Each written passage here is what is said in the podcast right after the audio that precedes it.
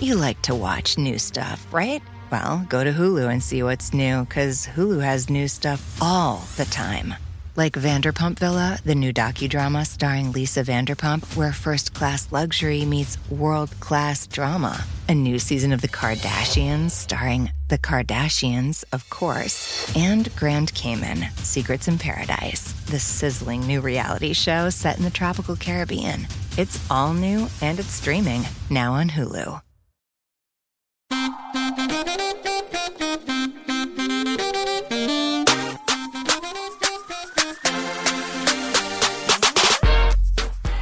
Welcome back to another episode of Keep It. My name is Aida Osman. Hello. Hello, hello, hello. I'm Ira Madison the third. And it's my podcast now, bitch. Lewis is gone. I know. Lewis Lewis is gone. I'm doing the intro. You're running shit. Shit. I'm grown. I'm grown. Yeah, devastating news. Lewis stayed on Fire Island. We can't find him. We simply can't find him. He's refused to come back. He fell asleep in an orgy. He's selling poppers somewhere. um, I wish I knew more about Fire Island for this joke to keep going. It's all good. I don't know anything about Fire Island either. Do you know what the meat rack is? I do know what the meat rack is. Can you tell our listeners what the meat rack is? You know what?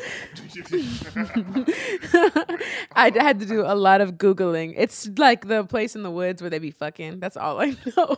Yeah. You know, you could. You say it. You say it, ma'am. Maybe that's, that's enough. Sa- should say not less. Be running the pod. Yeah. Say less. Okay, say less. We need Lewis back. It's fine. You know what? He needs to take a break every now and again. You know, yeah. This boy is in every episode. Cool. He needs to cool his motors off. He's never. He's he never does not, not take here. a break. He does not. He needs a second. He needs a second to to unload and recharge. And his birthday is coming up. When this episode comes out, make sure you guys go wish Lewis Fertel a happy birthday. His birthday mm-hmm. is August fourth. Yes. Celebrate Lewis's birthday. Go to McDonald's and get yourself a Saweetie meal. Yes. Oh, goodness. Okay, so, yes, Saweetie has a new meal out. Have you rushed? Have you rushed to the McDonald's, the McDicks, to go get it? It's not out until, I think, next week. Uh, but I have a lot of thoughts. Well, what demon in me thinks I need to go to McDonald's to try this? Like, I haven't had every single... I want to try it, but part of me makes it feel like... the whole thing about her being online, like always being like eating weird stuff, right, was just a gag. You think so? It was like a shtick to like lead to something like this. Yeah, I'm like, girl, you have all this money. Why do you eat like a convict? What is going on? She, I watched a live of her once where she used crushed flaming Cheetos to rim a tequila drink she made. I was like, no, something's wrong with that girl. It's not it's, all there. It's not. It's all there. Wild. It's either something's not there or. She's gaming us, trying to look it's or quirky, it's a game. Trying to look quirky. Uh, oh my goodness. Well, so this episode we are going to be joined by the lovely Jennifer Coolidge. That's an exciting interview that Lewis and I got to do. So mm, love that. I'm not in it. I'm not in it, which is sad because I have so many thoughts about the White Lotus. Ah. First of all, give her her Emmy. What a show. Immediately. Not just for the the speech that she had on the boat um, while scattering her mom's ashes, but also when she laid down in bed and threw the ashes onto the stand. Um, I also like want to commend Mike White for like really analyzing like whiteness and liberal privilege mm-hmm. uh, in this series is such an interesting way because it's like Natasha Rothwell. Honorable we, I, we should, I should scene. be I should the be masseuse. Mad about her playing like a mammy character, right? Yeah. But she knows that this is what this woman wants, but she's leaning into it because she wants to escape um, this life that she's in. It's such a great nuanced portrayal from both of them, and it's amazing. Mm-hmm. And um, other thing. Murray Bartlett is giving me a gay character I've never seen on T V before. He's giving me mm. anti-hero. He's giving me Breaking Bad. He's giving me rimming Lucas Gage in his office. Um, I want more White Lotus seasons with like him still running the White Lotus and like continuing to fall apart. with new guests. I got you. You want like a, a Ryan Murphy situation, same yeah. actors. But, yeah, you know, like the show Hotel, Fantasy Island. You know, like he's he's still at yes. work and new guests come in. But it's supposed to give anchored around him. Yeah. Well, we do talk about the show with her and just an amazing process. And she speaks very highly about Mike White. So mm. you're correct. Mm. You're correct on your, your guesses.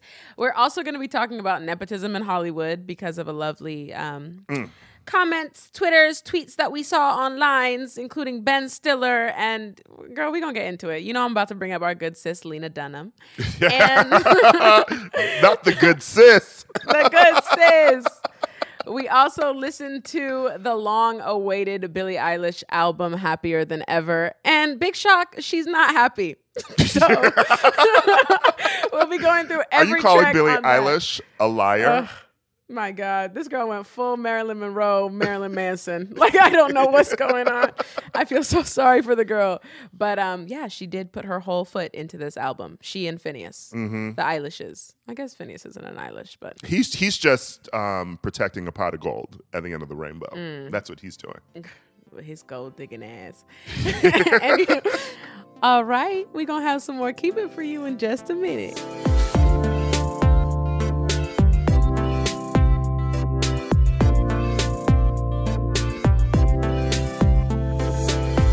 This week is the season finale of Crooked's fantastic scripted podcast series, Edith, written by friends of Keep It, Travis Helwig, and Gonzalo Cordova.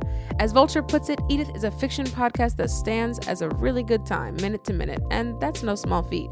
Find Edith, starring Rosamund Pike as Edith Wilson, is available now on Apple Podcasts, Spotify, or wherever you get your podcasts. In the words of Meghan McCain, my father. Last week, Jerry Stiller's son, Ben, went out of his way to wade into an argument he was destined to lose about the role nepotism plays in Hollywood, claiming that the children of stars have to fend for themselves after getting their foot in the door. Franklin Leonard of The Blacklist disagreed. Ira, how we feel about this shit? I'm irritated. First of all, I love that this like blew up into like a conversation on The View. Oh, yes. Whoopi was having a field day with this shit. And Meghan McCain, like, ugh, like you're, I don't need to ever hear her speak. But I think the thing with it all is that this, so this movie is coming out, right? Mm-hmm. It's called The Right Way, uh, and it's from Destry Spielberg. If you don't know that last name, she is the, the daughter of Steven Spielberg. Gosh. She's the white Spielberg child. Mm-hmm. Yeah. And the, the screenplay is written by Owen King, another familiar last name, the son of writer Stephen King. And the cast, we're getting a Hopper Penn, who is the son of Sean Penn, mm. and then actor Brian Darcy James. So, of course, this sparked a huge conversation on Twitter about whether Hollywood was, in fact, a meritocracy or if nepotism was the invisible hand that guided everything and every decision ever. Mm-hmm. And Ben Stiller responded um, to Franklin Leonard's um, like quote tweet with Hollywood's a meritocracy, right? And he said, too easy, Franklin. People working, creating, everyone has their path. Wish them all the best. Okay. Okay. Some people have a path like The Green Knight, like where they got to go on like a long ass journey. Okay. A saga. I have to deal with like Joel Edgerton, but some people get to, you know, take a private jet there. Exactly. And Ben Stiller has the nerve to have these tweets as if he got a rag to riches story. You are the the child of Jerry Stiller. You are the child of Jerry Stiller. Again, this is the same thing as Meghan McCain. I don't need you to speak on this. You're coming straight from the well of opportunity and access. And of course, it's difficult to have a nuanced conversation on Twitter. Of course, it's like, we know this, but both of these things can be true. Mm-hmm. But we understand Hollywood is not a meritocracy. Right. There's just entirely no way. And also... Nothing is. He. This is this is like a hit dog hollering thing, right? Because Franklin saying Hollywood's a meritocracy, obviously, like, it, it is an easy drag, but Ben Stiller was in his feelings for, like, the wrong reason. Because, mm-hmm. like, he is insisting... People have to work hard. People have to work hard. And I'm like, listen, nobody's saying you don't work hard. I mean, I know my man Ben Stiller works hard, okay? You're talented. Like, Ben Stiller's extremely okay? talented. I'm- he was working really hard on that Escape at Dannemora thing that I did not watch, will never watch. But uh, I'm, actually, I'm, a, I'm actually a Ben Stiller fan, uh, a state of Ben Stiller fan. I appreciate that people who are the children of famous people work, you know? Mm-hmm. Uh, but you cannot ignore the fact that, like, they get to jump through a lot of hoops. The rest of us don't have to. And they should also recognize that, like, some of the hoops that they do jump through are hoops that we wish we had. Like, a lot mm-hmm. of their hoops will be, like, a fear that, like, they are getting things because their parent is famous, or just being, like, you know, people being, like, um, not taking them seriously just because they know that they're going to be okay in the world. But also, if you're like Destry Spielberg, like, you will be okay. Yeah. Okay? Even if people want to drag, like, you can go home to your m- millions. And that's the unsettling thing for me, is like, luckily after this came out, Destry acknowledged the fact that she does have a lot of privilege. Like, there, I think hearing these celebrities be okay with accepting the fact that nepotism got them in the door, but they had to continue to work. Like, these familial connections got them in, but ultimately, like, they have to be talented, which we'll see. We still got to see this film. However, what I don't like in the in cases of Hollywood nepotism is someone like a Miss Lena, who we know famously sold her show with, like, a Post-it note and some ambition to H B O and, you know, goes out of her way to be like, well, nobody knows who my mom is. Uh, she's not even famous. Like, you can't deny the fact that it's not about fame. It's about access. It's like you're mm-hmm. missing the actual definition of what nepotism is. Like, yeah, your mom is so, an artist in New York, or a photographer in New York, but you think she don't know somebody in the industry who got you a seat at the table to pitch your show to H B O? Mm-hmm. Like, it's just it's just dismissive and rude and disrespectful to us, to make us feel like we don't know or see that shit. Yeah, you know, and there's also the fact that the people who are not born with any access, you know, you have to create the access, because the whole thing about anything in the industry is it's all about who you know. Mm-hmm. So exclusively, you are building connections, you're going to parties, you know, you're working in rooms with people, uh, having conversations with like-minded people, and that is how you get a path to anything in this industry. But mm-hmm. some people already have those connections from being born because of their parents' connections. Yeah. And that is the difference. That is what you're re- we're really trying to explain to people. Because, you know, it's like every job I've gotten is from knowing somebody. But I had to do the legwork to get to know people because I didn't know anybody when I moved here. Exactly. And I it's also nepotism has is has a lot of, like, dirty connotations because of how dismissive it is to people who don't have access. Mm-hmm. But I feel like life isn't a meritocracy. Like, nepotism is all you use nep- like I used to work in group homes, right? And I had the best job in the whole group home. I got to do the overnight shifts, and I was making way more bread than all my girlfriends that was working there because my mom was the boss. My mom was the boss. Like, all of this stuff trickles down to every aspect of our life. And that it's it, it is about access. It's about who you know and how you can get mm. into places. I think the most difficult part about it is once you're in once you're in these high positions, like Destry was actually talking about, make sure you get young people who have been kept out of working in the Hollywood system, like being a P A or a writer's assistant, like these initial jobs that help solidify and edify you as somebody in the industry. Mm. Use your power to do that, and I'm not going to get mad at you about your nepotism. Right. Zoe Kravitz, do whatever the hell you want. Have that middle part. Look cute. Miss Zoe. I'm watching High Fidelity. Willow producing songs herself on her album. That's the good nepotism. Yeah. You know? That, um, that's when we'll be quiet. I do want to say, though, that Destry did say, I acknowledge that I was born with privilege. I own that through and through. I make it my mission to bring new talent into the industry and give opportunities to artists of all backgrounds. No one should be left out because of the connections they don't have.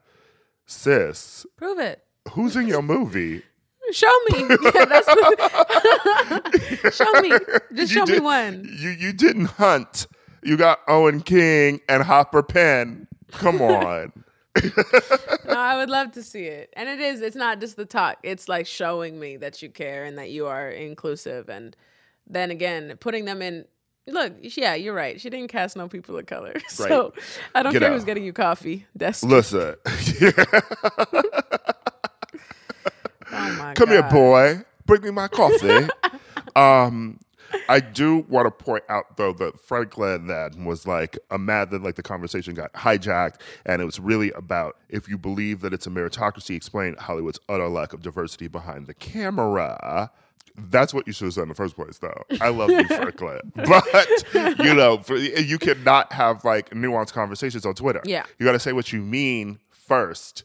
Otherwise, it's going to become unwieldy. Mm-hmm. And also, he did point out that, like, listen, in all fairness, it's a short film, but also in all, what the is whole that? casting of the short film merited, like, being in the trades. So, exactly. You know, like, nobody else's short film is announced in the trades.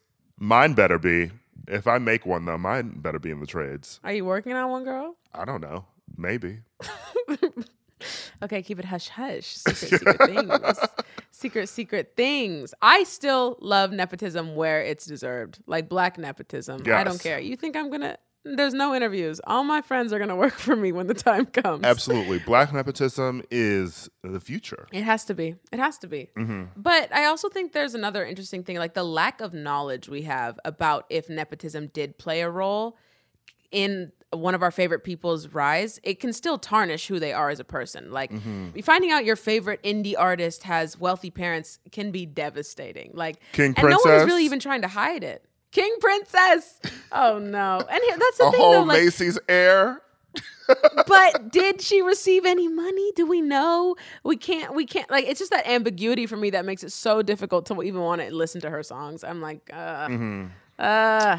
Then you see the people who you really enjoy. Like, I l- fucking love Jack Quaid in The Boys. Mm-hmm. And then I'm like, but his parents. Yeah. But I don't think he gets any nepotism except from the fact that Dumois puts blind items about Jack Quaid in every other week. Somebody over there is running a racket, but it, it's probably not Somebody, him. Somebody, young little payola, industry payola. Well, I think about someone like Jane Fonda, mm-hmm. probably not as much as Lewis does, but um, think about Jane Fonda and being the daughter of Henry Fonda, and if you just forget, you don't. It's Jane Fonda. Mm-hmm. It doesn't matter at a certain point. I, I think that, like, let's say Olivia Dade actually got to go to that college that her mother tried to pay for her to go to.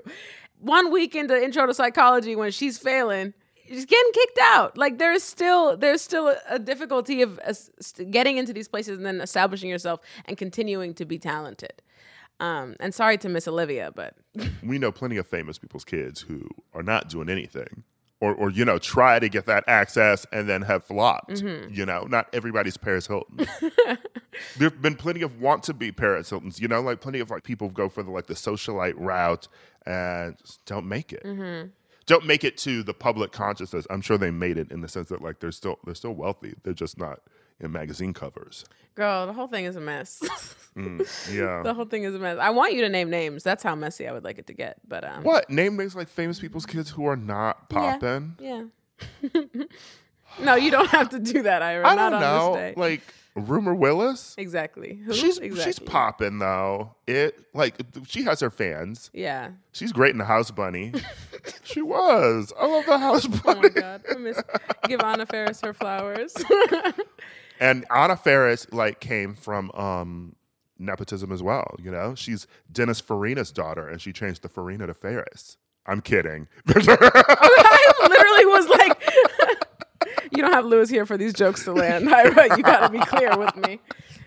Um, Jeff Bridges admits quite honestly, like, I'm a product of nepotism. That's my best Jeff Bridges voice. I'm a product of nepotism. That's like how I started acting. I'm Lloyd Bridges' son. Like, he doesn't care. I respect that level of mm-hmm. candor when it comes to your background. And nobody's yeah. going to have that I was homeless and now I'm an actor story. Jeff's brother Todd is also open about it. Is this another one? Yeah. yeah. Todd Bridges. Uh, you know what? Let me let me cut this out before we before we just said it's a mess. When we come back, Lewis and I talk to the lovely, amazing, wonderful, hilarious, and very, very honest Jennifer Coolidge. So stay tuned. Keep It is brought to you by Barefoot Dreams. Lewis? Yes? When you see footprints in the sand, that was when I carried you in my Barefoot Dreams rub. Now, is that a Leona Lewis song? No? Uh, if you want to bring coziness into your life, you turn to Barefoot Dreams, especially now as the brand is celebrating their thirtieth anniversary. With those thirty years of coziness, Barefoot Dreams celebrates being the originators of everyone's favorite luxe home blanket. and while many have attempted to duplicate their blankets, robes, and more, Barefoot Dreams' fabrication and quality cannot be replicated, so don't believe the dupes. Girl, this blanket is it. I effing love this blanket. I'm thinking about it right now, and I want to jump in my bed, which is sponsored by something that we'll do another ad for momentarily. Get ready. There's a reason why Barefoot Dreams has been on Oprah's favorite things list six times. Jesus, get a life, Oprah. My God. Dressing head to toe in Barefoot Dreams is the key to comfort, as their collection of ultra-soft robes, loungewear, and accessories are made with premium materials. Their products make the perfect gifts, too. Uh, I throw this thing on. I wear it like a shawl. I look exactly like Ellen Burstyn. And I am the coziest a human being can be. Because, by the way, it's still that time in Los Angeles where it's like pretty mild outside and then your apartment is cold. I can't explain it. I don't know things like basic science. For Keep It listeners, you can get fifteen percent off your first purchase at barefoot dreams dot com with the code keep it fifteen. Don't miss out on Barefoot Dreams soft, soothing fabrics that will bring luxury to your life.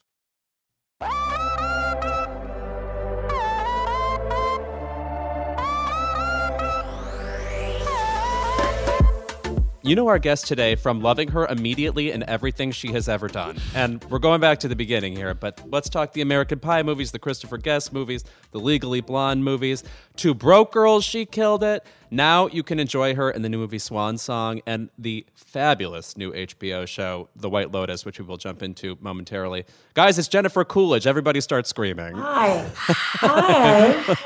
Hey. So excited to have you on. You're truly like my favorite comedic actress of all time. Oh. You're the type of actress that I will happily just fully give you comedian. You're the funniest. You're absolutely the funniest. God, I didn't expect this. Some days you get rotten tomatoes, but today is a good day. Thank you. Right.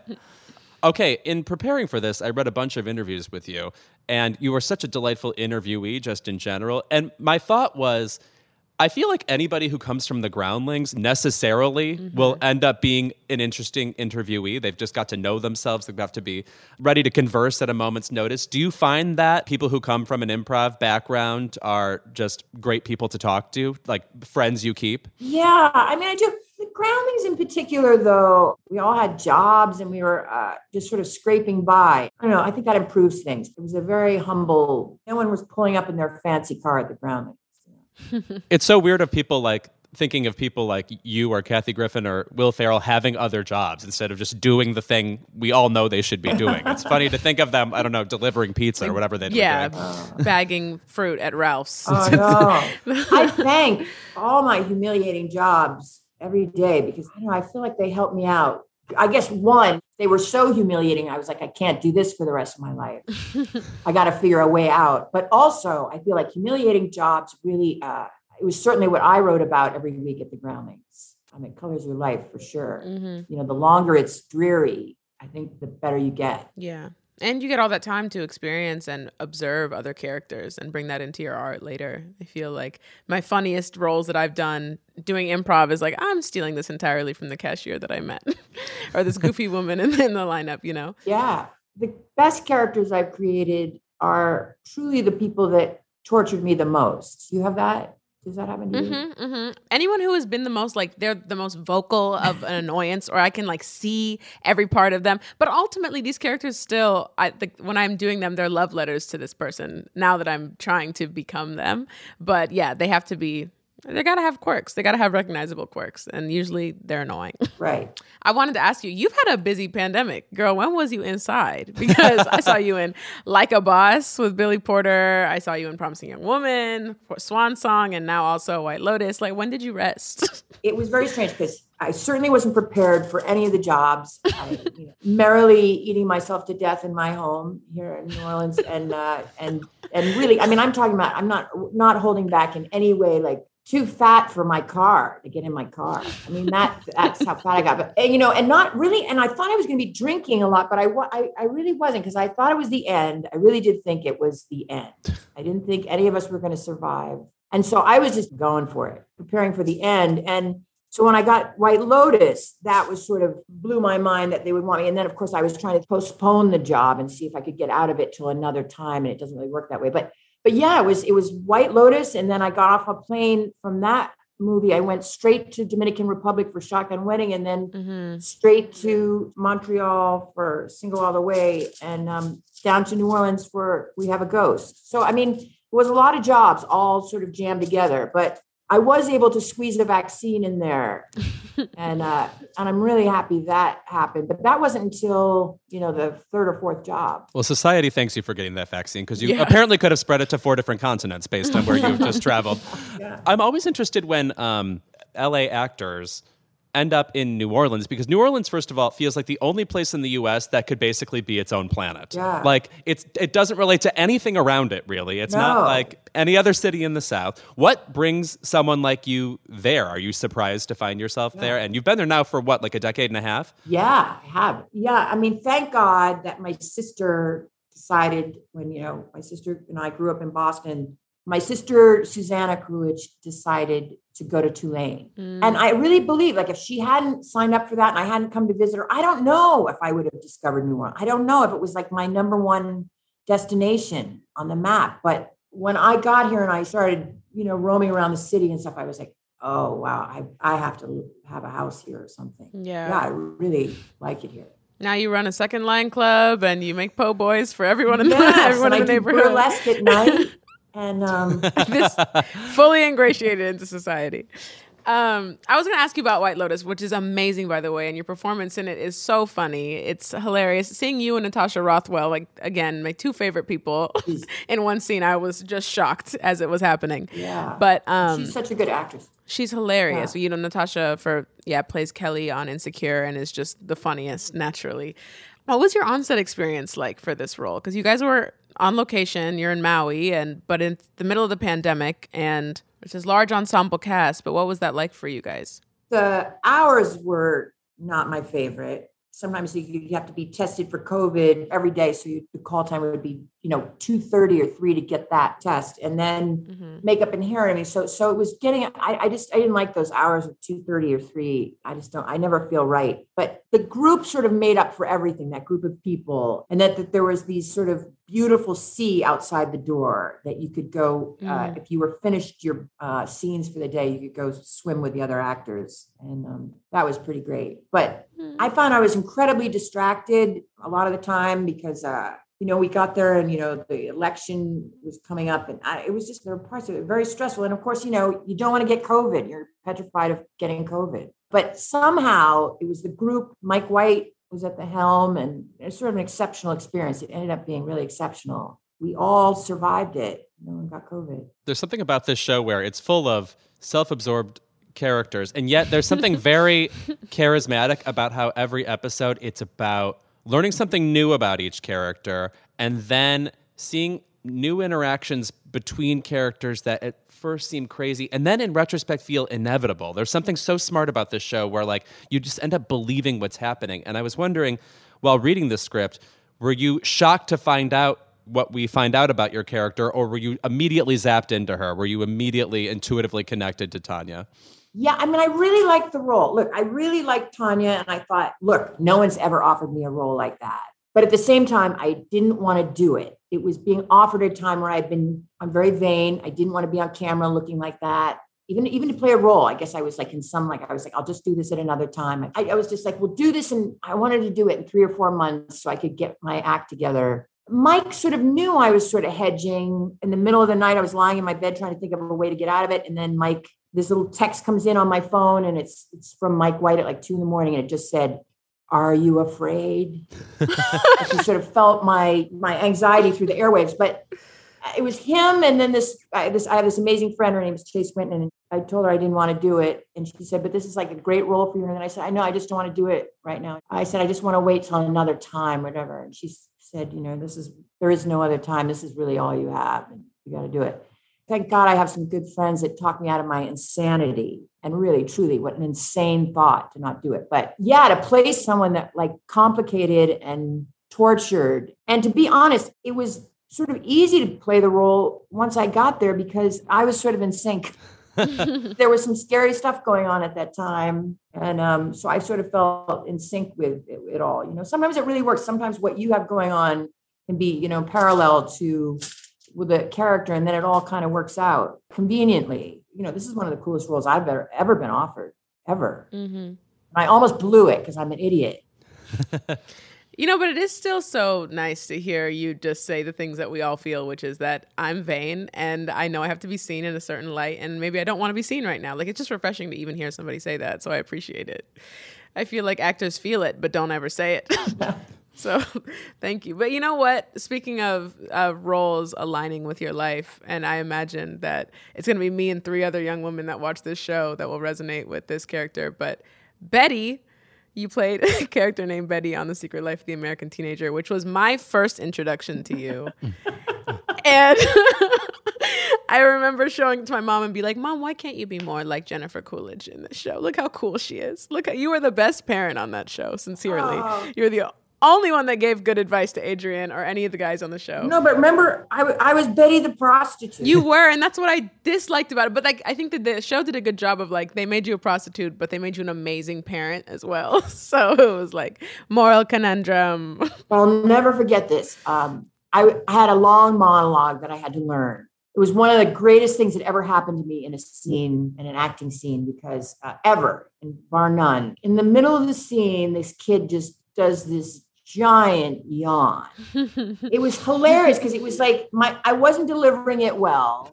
I wasn't interesting. And this kid was just like, ugh. You're like, I, I don't know. I, I still, it makes me laugh still when I think about uh, just, you know, he just, it was just an honest response to my uh, bad acting. Mm-hmm. My bad acting. um, well, okay. Well, speaking of uh, people responding to you, I've been so interested in hearing Mike White talk about you, because he's, one, such a fan of yours, but clearly also keyed into you in a way where he's like, I know she can do this type of role that I've never seen her do. And I was wondering, what people in your past do you feel have best utilized you or seen potential in you? Jared Hess gave me a really great role in his movie Gentlemen Broncos. Mm-hmm. Uh, his wife, Jerusha, gave me a great role in Austin Land.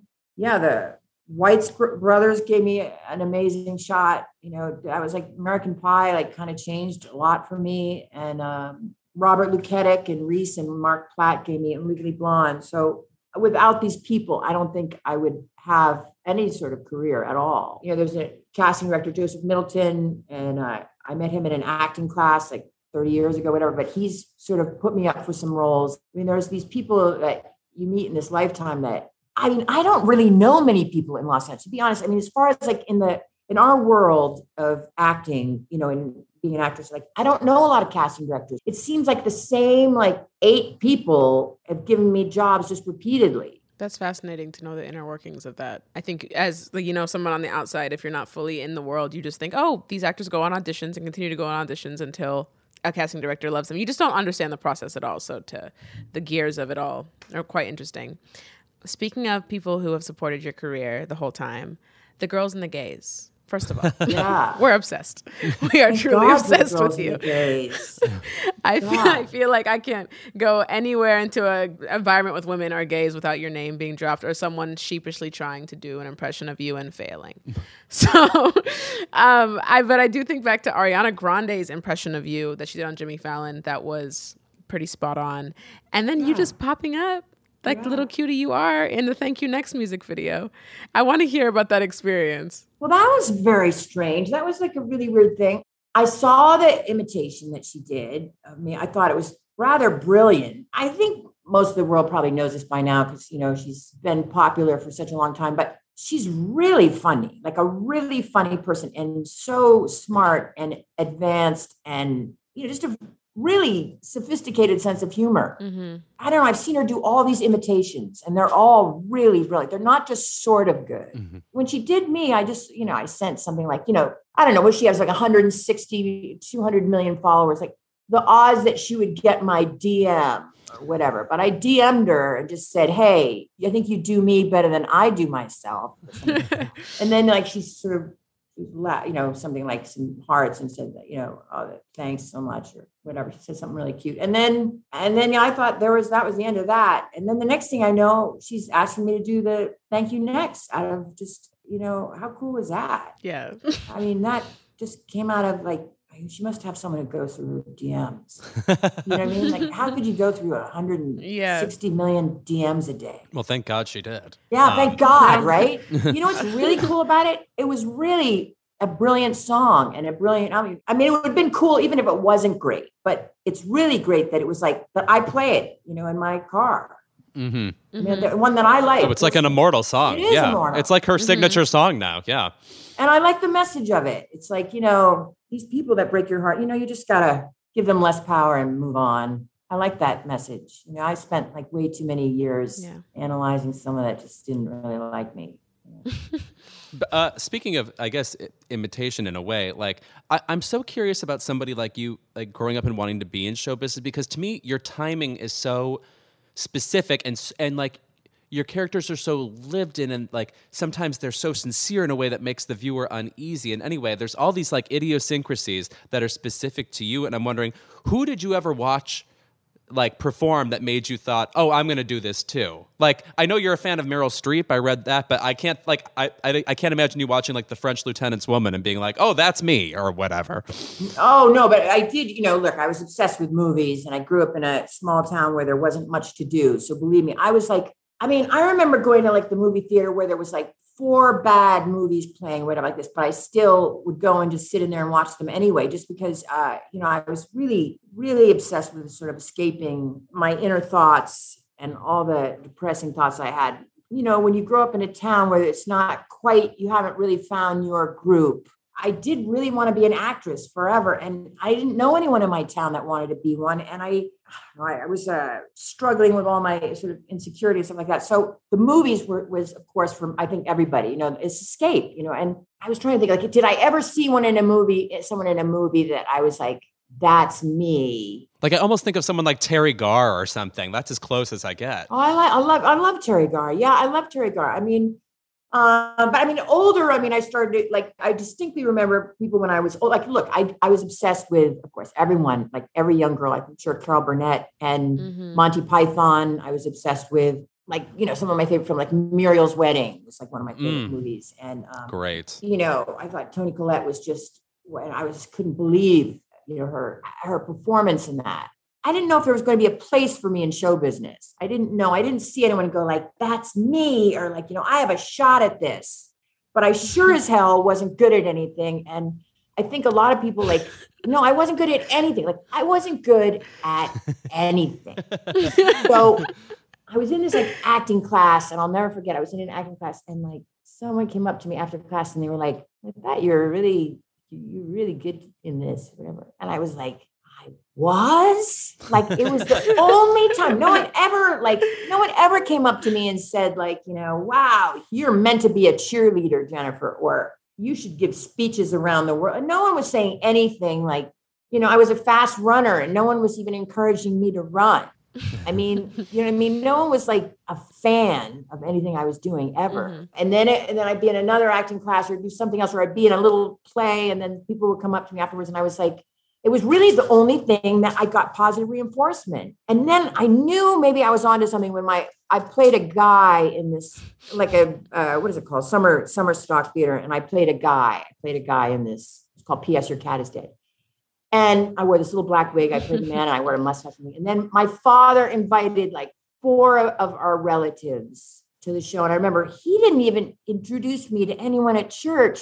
Like all of a sudden he's the, he's bringing my relatives to this show. And I thought, wow, maybe there's something going here that I could, you know, maybe I could do this or something, you know, I mean, like, because they weren't going like, Jennifer, we can't wait till you play volleyball next weekend. I mean, they're just, you know what I mean? Because don't you have all these friends? I have all these friends that are good at everything. Mike White's good at everything. Mike White can play tennis really well. He can write really well. He's an incredible athlete.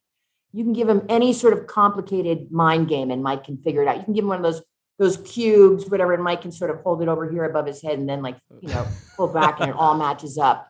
Like there are people that are just sort of have mastered everything. But if you are only good at one thing, it's really simple to choose what you're going to do. Mm-hmm. I mean, and I'm saying like, I'm not even like, like I didn't blow anyone away. And like when I did Rumpelstiltskin, it wasn't like people were like, God, Rumpelstiltskin, you're really good in that. But it was certainly better than nothing. which was what I was so used to. Oh, well, thank God you chose the one option you feel you were given. And uh, we we have all benefited from for so long now. Uh, Jennifer Coolidge, thank you so much for being here. Swan Song's yeah. out this weekend. And of course, yeah. I we are all deeply addicted to The White Lotus. And we will yeah. keep screaming your lines at you for the rest of Wait, your life. You have any you're ideas? Also like the most... Oh, no, I mean about who's murdered, you mean? Yeah. Do you have any ideas? Okay, well... You think it could be me? No. I did know. I did play with that. But in the first episode alone, I was like, there's just like a dreariness to this woman that's giving me killer. And you're mourning the death of your mother. Mm-hmm. So it's like this could... I thought maybe. I'm still suspending judgment, though. I'll wait. I'll wait. I'll throw out one oh. possibility. I'm okay. going to guess it's... Oh, it's got to be someone dastardly. I'm going to say it's...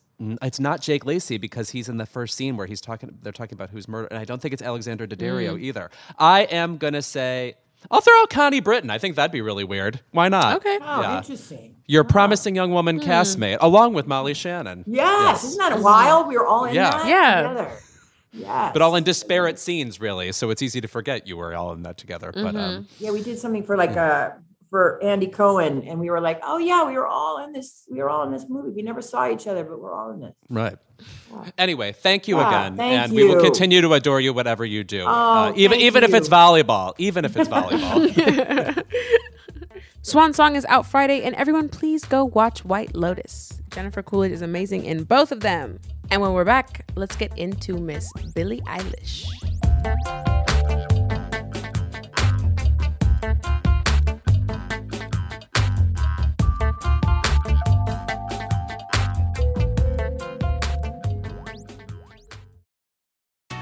Escape to Ocean City, Maryland, and discover a place that just feels lighter, where every day feels like Saturday and French fries are a food group, where flip-flops are always in fashion and seafood is always in season, where the boardwalk is bustling and the beach is right outside your door, where you can rise with the tide and feel like a kid again.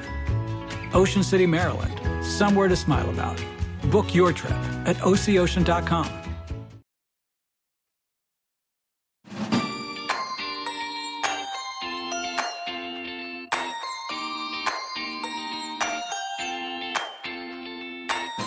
Guys, the sophomore slump is real, unless unless you are one Miss Billie Eilish, whose second album just dropped on Friday. She's happier than ever, and so are we. Allegedly. Allegedly, yeah. The the secret is out. This is an interesting album to be listening to after watching her documentary mm-hmm. and knowing everyone she's talking about and hearing her very baldly say things like, "You don't have a job" in her lyrics, and I'm like, this is... This woman. I love this era of Billie Eilish. I'm here for all of it. I'm here for the pinup, the corsets, the disrespect, the spoken word. She's giving Lucille Clifton on one of these tracks. I'm here for every second of it. Sylvia Plath. We're going to get to that. We're gonna get, we are going to get to that, okay? Shel Silverstein, okay? We're yes. going to get to her spoken word part. But the album itself is Watch yourself. Great. Good, good. It is. It is. It's great. I was expecting like it because, you know, like I'm a Billie fan. Mm-hmm. Uh, and thankfully, Lewis's ass ain't here. Uh, to tell us that the songs are too slow. Yeah, these ambient bops. uh, be like, oh, it's a little too slow for me. It's like, okay, why don't you go like listen to Liz Phair's fifteenth um, album this go week? Pull, I don't yeah, know. A tambourine Girl. And get a triangle out and just start. I don't know what you do. Pirouettes in your living room.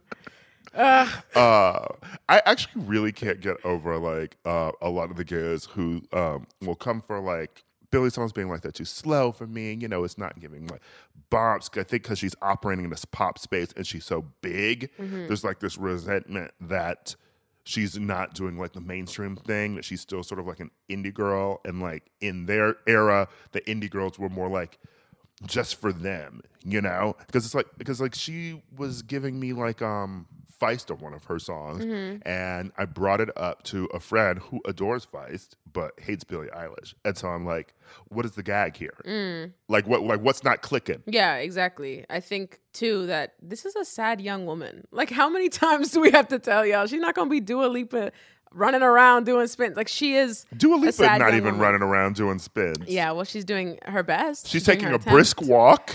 She's doing a brisk walk and a slight turn. With a face, the face that has a level of focus, like she's doing quantum physics. That is how Dua Lipa dances. Billie is giving us bossa nova. She's giving us, and I, these are the same thing, critiques I didn't hear for someone like Lana Del Rey. Like, we just took that Summertime Sadness and ate it, whatever, did all the pills with, with Lana, and we was quiet. Billie gives us tracks like sweet bossa nova, sixties inspired, seventies inspired, like retro slow ballads, and mm-hmm. with the mixture of Finneas's great modern production and instrumentation. Yeah, it's giving you Portishead. Yes. Uh, you know, it's giving you, uh, the, the one song by Future, like, is giving you Corinne Bailey Ray. Like, mm-hmm. Billie put her records on. There exactly. are so many influences in this album, um, from music that I think used to have be like, you know, like sort of disparate mm-hmm. um, genres Uh, when we were growing up. And now it's so exciting to see someone just sort of like mixing them all into one album, because of course she grew up loving all this shit. Yeah. You know, like hip hop, trip hop, pop, um, jazz, and coming, you know, from the parents of musicians, you know, some more nepotism. But the good kind, because I'm loving the result. Yeah, the kind that cultivates talent, not the kind that like pushes you into a room and gives you a studio. And mm-hmm. this one track, Oxytocin, I think I listened to Oxytocin it fifty times goes in a row. All the way in. Sincerely, I don't know, one of the best songs I've heard in years, years. Mm-hmm. I did, didn't even know what genre to put on it. It was reminding me a lot about an R I P missing Sophie, and the way that like would just um, use kind of these chopped up glitchy sounds and mm-hmm. still have beautiful soaring vocals over top. I loved this song. It's so good. I love the, the playfulness of it too. You mm-hmm. know, it still has that fun playfulness of the first album, um, where she was like even sampling The Office. Mm-hmm. You know, like you could tell this is a young girl having fun. I really love um, I Didn't Change My Number. Mm. Uh, I, I love her vocal inflections, the part where she's sort of like, and your best friend too. I'm like, okay, she's giving us vocals. She's giving us, you know, like just having fun with lyrics and phrases, and um, yeah. really just relishing in this music. The production is stellar. Mm-hmm. Finneas is on the top of his game. Um, and I want to say, he put his whole pussy in this shit. He put his whole pussy in it. Finneas is amazing. And this is, I don't want to pit them against each other, but when I do, I think about Sour, Olivia Rodrigo's last album. Mm-hmm. I mean, the, the album of the moment. Contrasted against this one, the maturity in Billie Eilish's production, song mm-hmm. content, yes. everything about it is just light years ahead, and it feels like the big sister to Sour mm-hmm. in a way. And I... She's slightly older. She's slightly yeah, older. Yeah. But I also will say that listening to Sour, with that album, you can sense like the lyrical maturity there, you know, mm-hmm. because like there are other people writing pop songs that just feel sort of... um blank mm-hmm. and I will say that like Olivia in each song is like at least like making a meal out of her emotions in a way that like spells so much yeah. for her future. Lyrically, they're both great here. I would agree that I love the production on this a bit better, and also it's it's there's more varied influences. Yeah, you know, uh, as much as I love pop rock anthems of Sour, uh, there's so few of them. Mm-hmm. It's there's there's really a few more like Disney balance on the album that I care for, uh, and are and are a bit too slow and don't really like push forward with a momentum the way these do. Also, Happier Than Ever Ooh. Gives us half ballad Ooh. And then get, goes full ass rock on it, and that Punk rock, that that, yes. that, out, that song is basically um, the album Sour in one song. Mm-hmm. It's a switch up that I. That's the thing with Billie is I don't. think there will ever be a genre or song or, you know, we I'm just obsessed with her vocal range. Like just mm-hmm. technically she is one of the best singers performing right now, if yes. not the best singer. And, you know, you hear that that intention. That's why I'm so mad that she chose to do spoken word Emily Dickinson okay. on Not My Responsibility. Because you know what? Billie, take your head out the oven, girl. Girl, girl, stop. Girl. I want to hear your thoughts on this, because I'm like, one, I'm like, it's not for me. the spoken word, you know, is is one that she fully states is for herself, mm-hmm. but also I get for her younger female fans.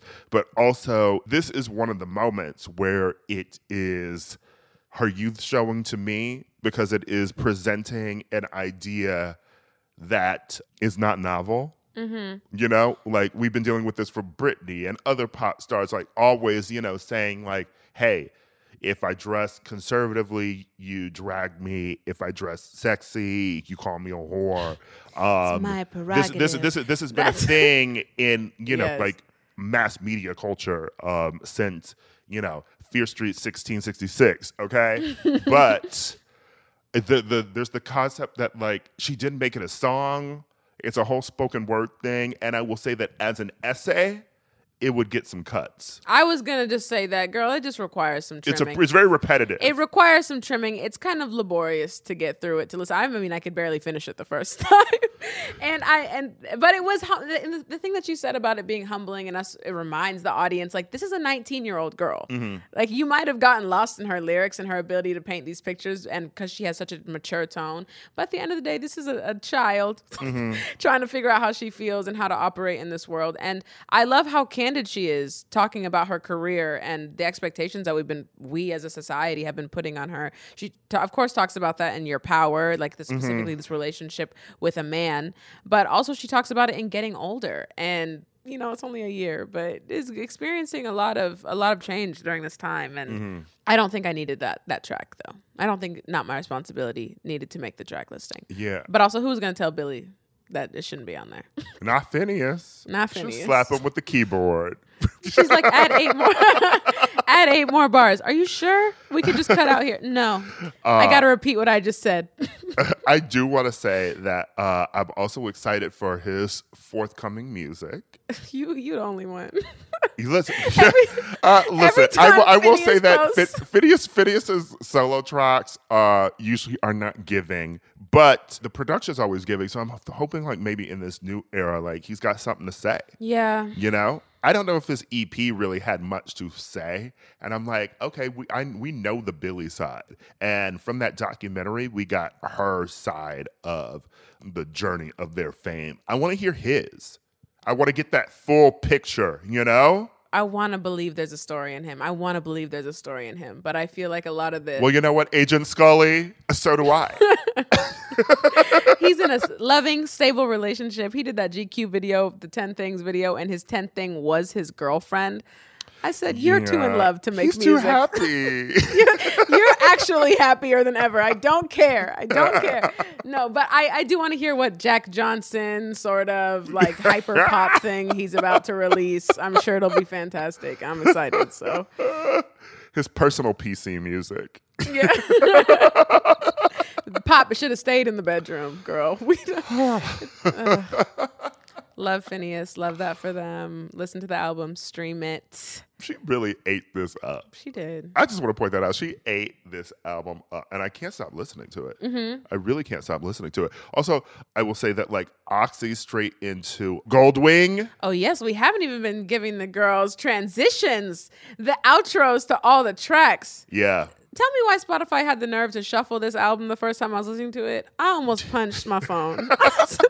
You better give it to me the way Finneas intended. Mm-hmm. Yeah. Okay. It, this this is it's also just getting back to that era, you know, like uh, what, what I was talking to Rostam about when I interviewed him about the era of mm-hmm. giving you back albums where if you put like the vinyl on, like you're listening to it straight through, you know? We've had yes. so many albums that are just collections of songs, and this is... Um, it's really just a treat.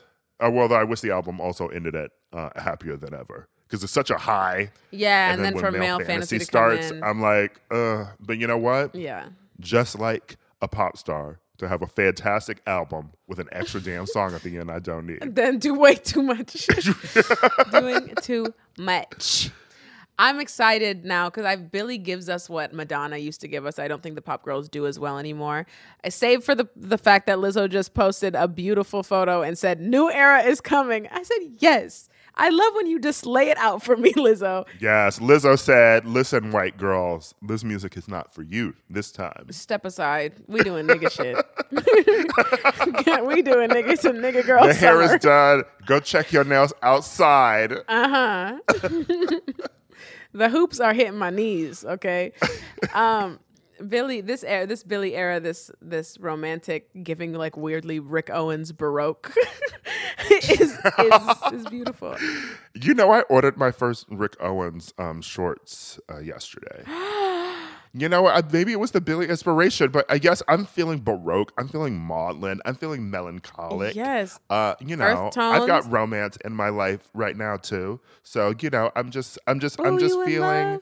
Uh, I said I've got romance. Oh, you okay? Yeah, you okay, right. don't don't don't, overstep. don't don't push me yet. Overstep. Don't push me yet. Um, but you know, I'm yeah, I'm feeling like I want to be in the woods, um, singing about love, but also you know, dressed for a funeral. Okay, I I like I want to give you Chekhov as well. That's what this album is. This is this is Anton Chekhov. Yeah, firing on all on all accounts. Yes. I uh, feel like we never talk about our personal lives on the pod, so thank you so much for um, divulging that you have romance, which yeah. I'm going to get that on a shirt. I'm not in love, but I have romance. Find that at the Keep It merch store. The producers are on it. All right, when we are back, keep it.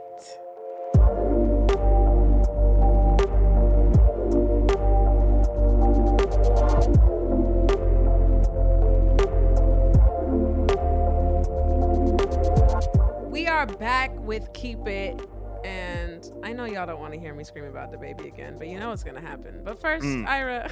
First, first, I, I have Ira. a first brief Keep It okay. to the Olympics. What? That's happening?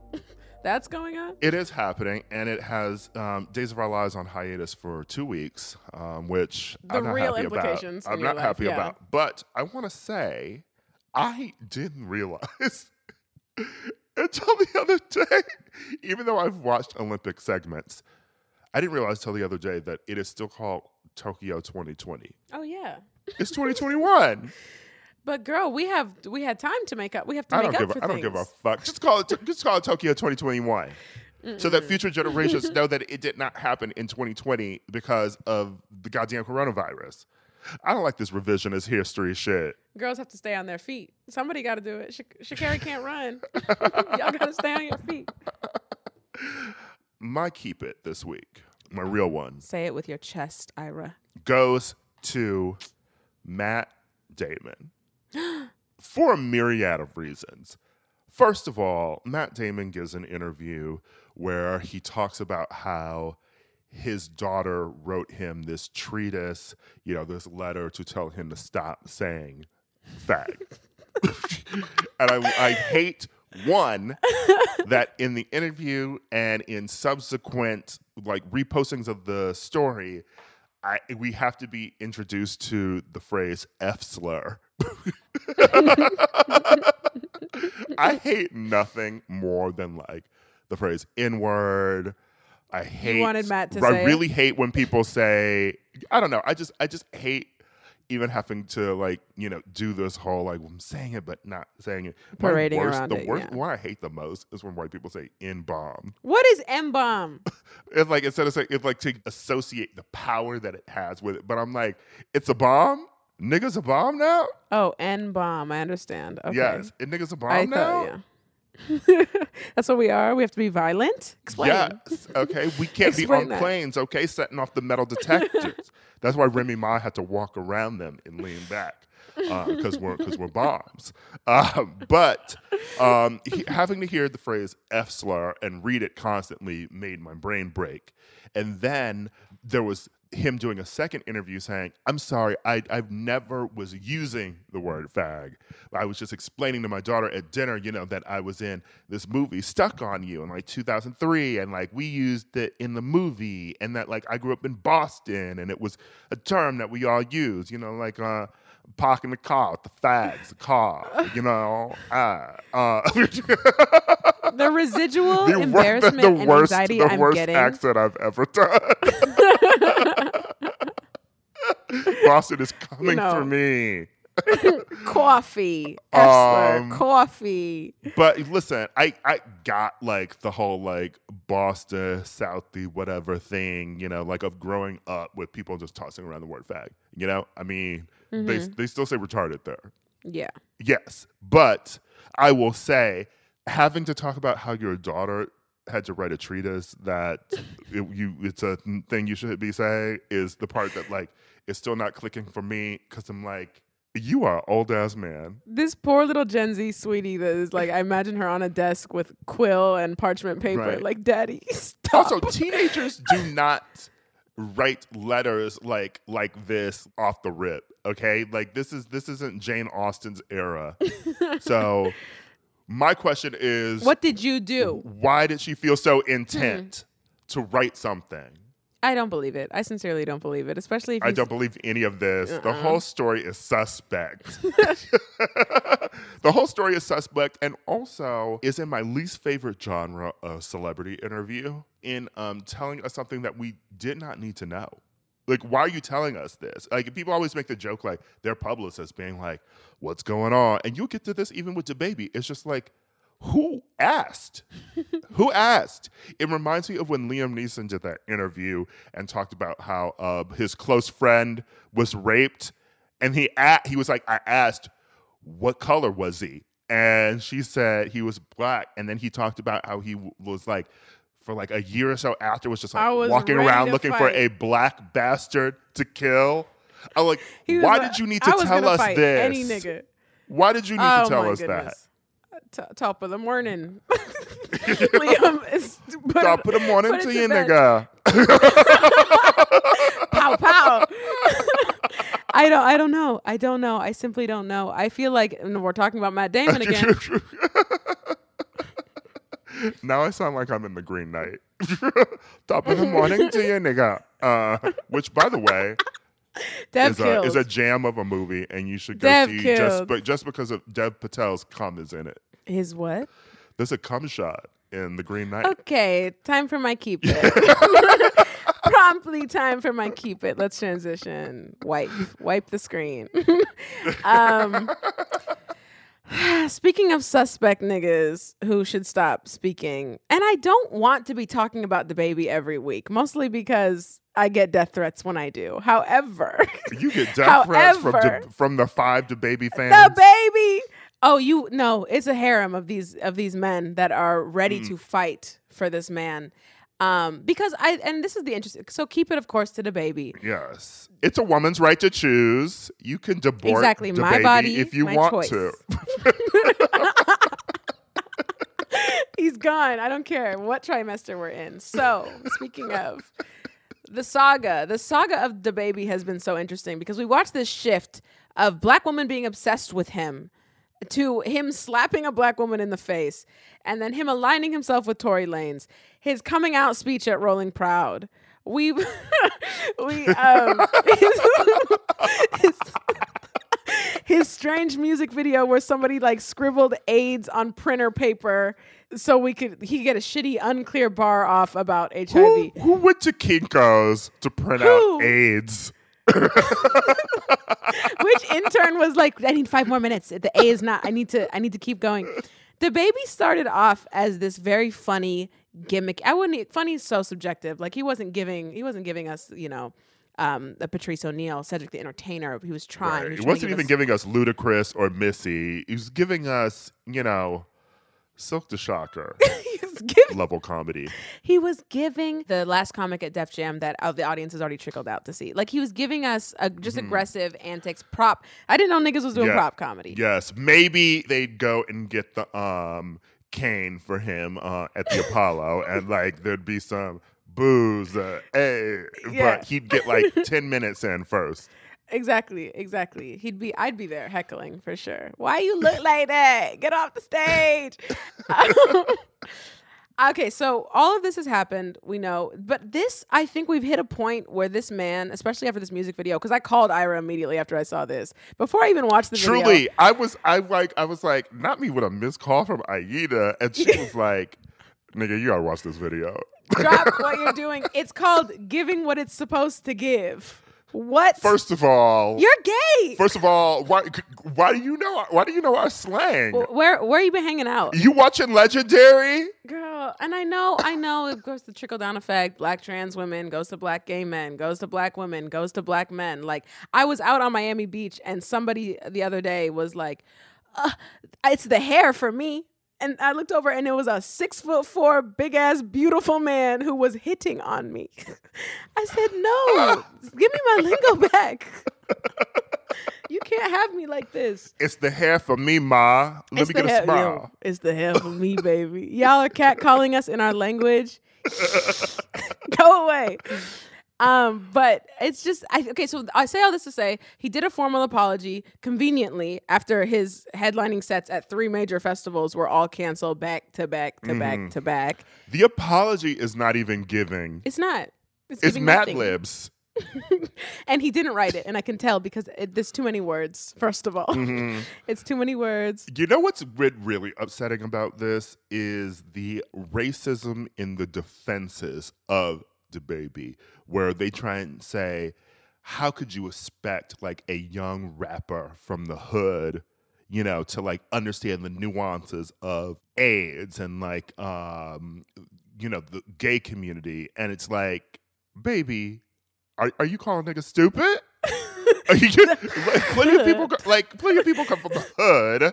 Uh, plenty of people come from low income households, myself.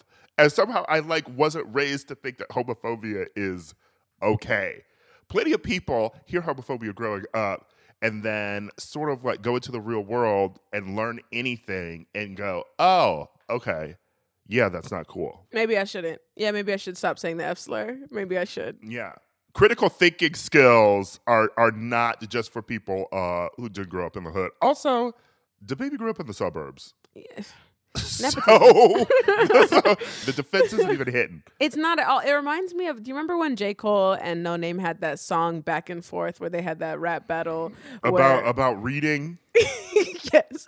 The hottest rap beef in the past few years. The reading rainbow rap battle that we had. Mm-hmm. LeVar Burton bars that was going on.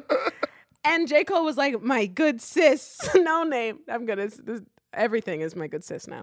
My good sis, No Name, you have to understand that it's a lot of men in the hood who don't know how to read. So you can't keep having a reading club and expecting us to pick up these books. And it's just the same thing where it's you are undercutting and undervaluing all of your peers because you want to make a point. Yeah, so let's stop infantilizing grown-ass men and saying that because they're black and live in the hood, like they don't possess empathy, they don't know how to read, mm. they can't like tell right from wrong. They weren't raised it's by idiocy. Mothers that were it's constantly idiocy. Around them. It's stupid. It's idiocy, and you're parroting conservative talking points. J. Cole, Candace Owens, one and the same. Quote me. Quote me. What does Candace Owens have to say about DaBaby? Get her on wax. She's actually uh, featuring in the next album, so don't you don't release industry secrets like that. But I think, lastly, sometimes there isn't room for growth. Is what I have to say about DaBaby because what in that same speech, that same coming out speech that you gave. Um, you went out of your way to terrorize, antagonize, disrespect, violate Meg Thee Stallion by bringing Tory Lanez out, and you haven't said mm-hmm. shit about that. And I don't want these apologies to He's keep coming in installments. He's a villain. He's a villain. He's a villain. And that's it on that. And that's that on that. And also, that's that on this episode. Thank you, Jennifer Coolidge. Thank you to you guys for listening. And thank you, Ira, for letting me take take the, the steers, take the reins. Listen. Are you Thank Jesus? Because you took the wheel. Uh, uh, uh. Speaking of Underwood, I imagine that's what Lewis was doing all week. Uh, uh-huh. Getting carried. I'm not Underwood. Letting this happen okay. again. Thank Lewis is going to come back Bye. Next week. He's going to be on this bitch mad as hell. He said, I don't have love, but I did have romance. Okay.